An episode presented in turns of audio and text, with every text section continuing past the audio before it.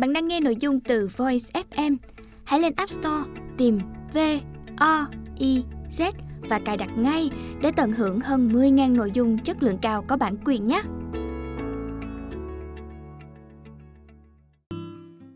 Bạn đang nghe sách nói tại Voice, Thư viện sách nói First News.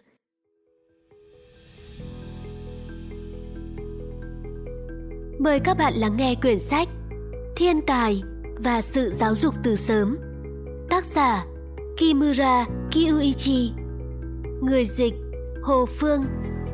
Giọng đọc Thu Trang.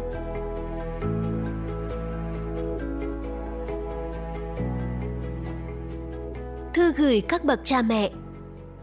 Những năm đầu đời là cơ hội vàng để não bé phát triển hoàn thiện về cấu trúc và các chức năng quan trọng. Trong giai đoạn then chốt cho sự phát triển não bộ, trẻ cần được cung cấp nguồn dinh dưỡng tốt nhất và đầy đủ nhất để phát huy tiềm năng trí tuệ. Cùng với dinh dưỡng, vai trò giáo dục và sự hỗ trợ của cha mẹ là vô cùng quan trọng trong những năm đầu đời. Đừng tiếc thời gian dành cho trẻ là lời khuyên của các chuyên gia tâm lý dành cho các bậc cha mẹ có con nhỏ. Trẻ nhận được những kích thích tích cực của môi trường trong những năm tháng đầu đời thông qua các hoạt động vui chơi sẽ giúp phát triển trí tuệ, hình thành những cảm xúc tích cực, tạo cho trẻ từ những khả năng phân tích cho đến các kỹ năng giao tiếp xã hội.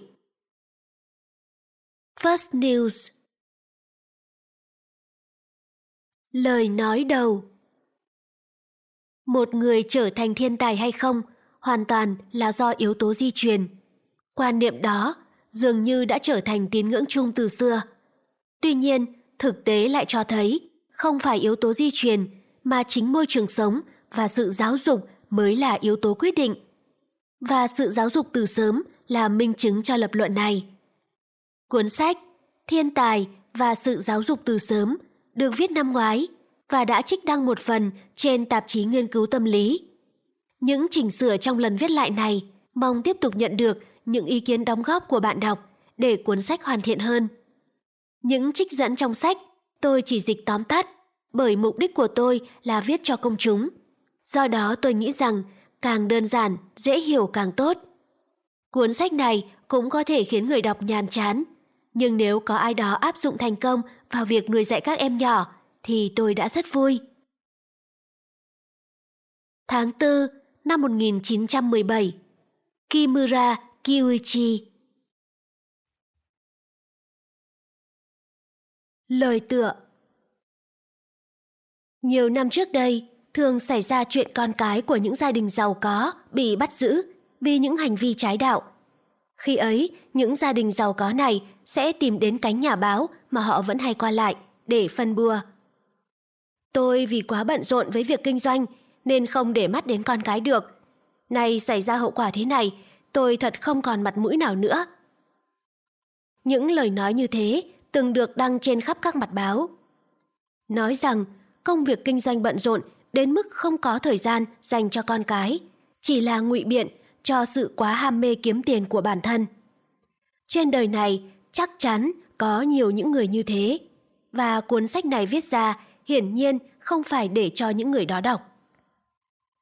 Cũng có những cô gái của thời đại mới mang trong mình suy nghĩ việc làm mẹ sẽ cản trở sự phát triển cá nhân, phá hỏng công việc cũng như làm đảo lộn sinh hoạt của bản thân.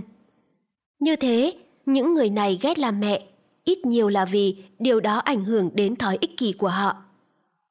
Trên đời này có không ít những cô gái như thế, và đương nhiên cuốn sách này được viết ra không dành cho họ. Nhưng vẫn còn những người, tuy biết rằng bản thân chỉ đạt đến đây thôi, nhưng ít nhất sẽ cố gắng làm cho con mình trở thành hoàn hảo. Họ hiểu rằng mình chỉ là nấc thang thứ nhất, con mình sẽ là nấc thang thứ hai. Và những gì mình đã không thể làm được thì con cái sẽ tiếp tục giúp mình. Những con người đó, bất kể họ thành công hay thất bại, nhưng đối với xã hội, đối với nhân loại, họ vẫn là những thiên tài, là những con người ưu tú mà hàng ngàn vạn người mới có một. Cuốn sách này của tôi được viết ra với kỳ vọng dành cho những người như thế. Hết phần lời tựa.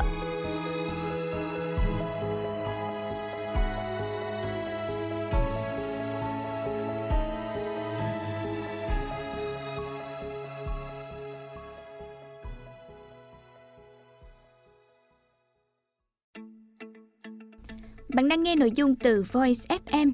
Hãy lên App Store tìm V-O-I-Z và cài đặt ngay để tận hưởng hơn 10.000 nội dung chất lượng cao có bản quyền nhé.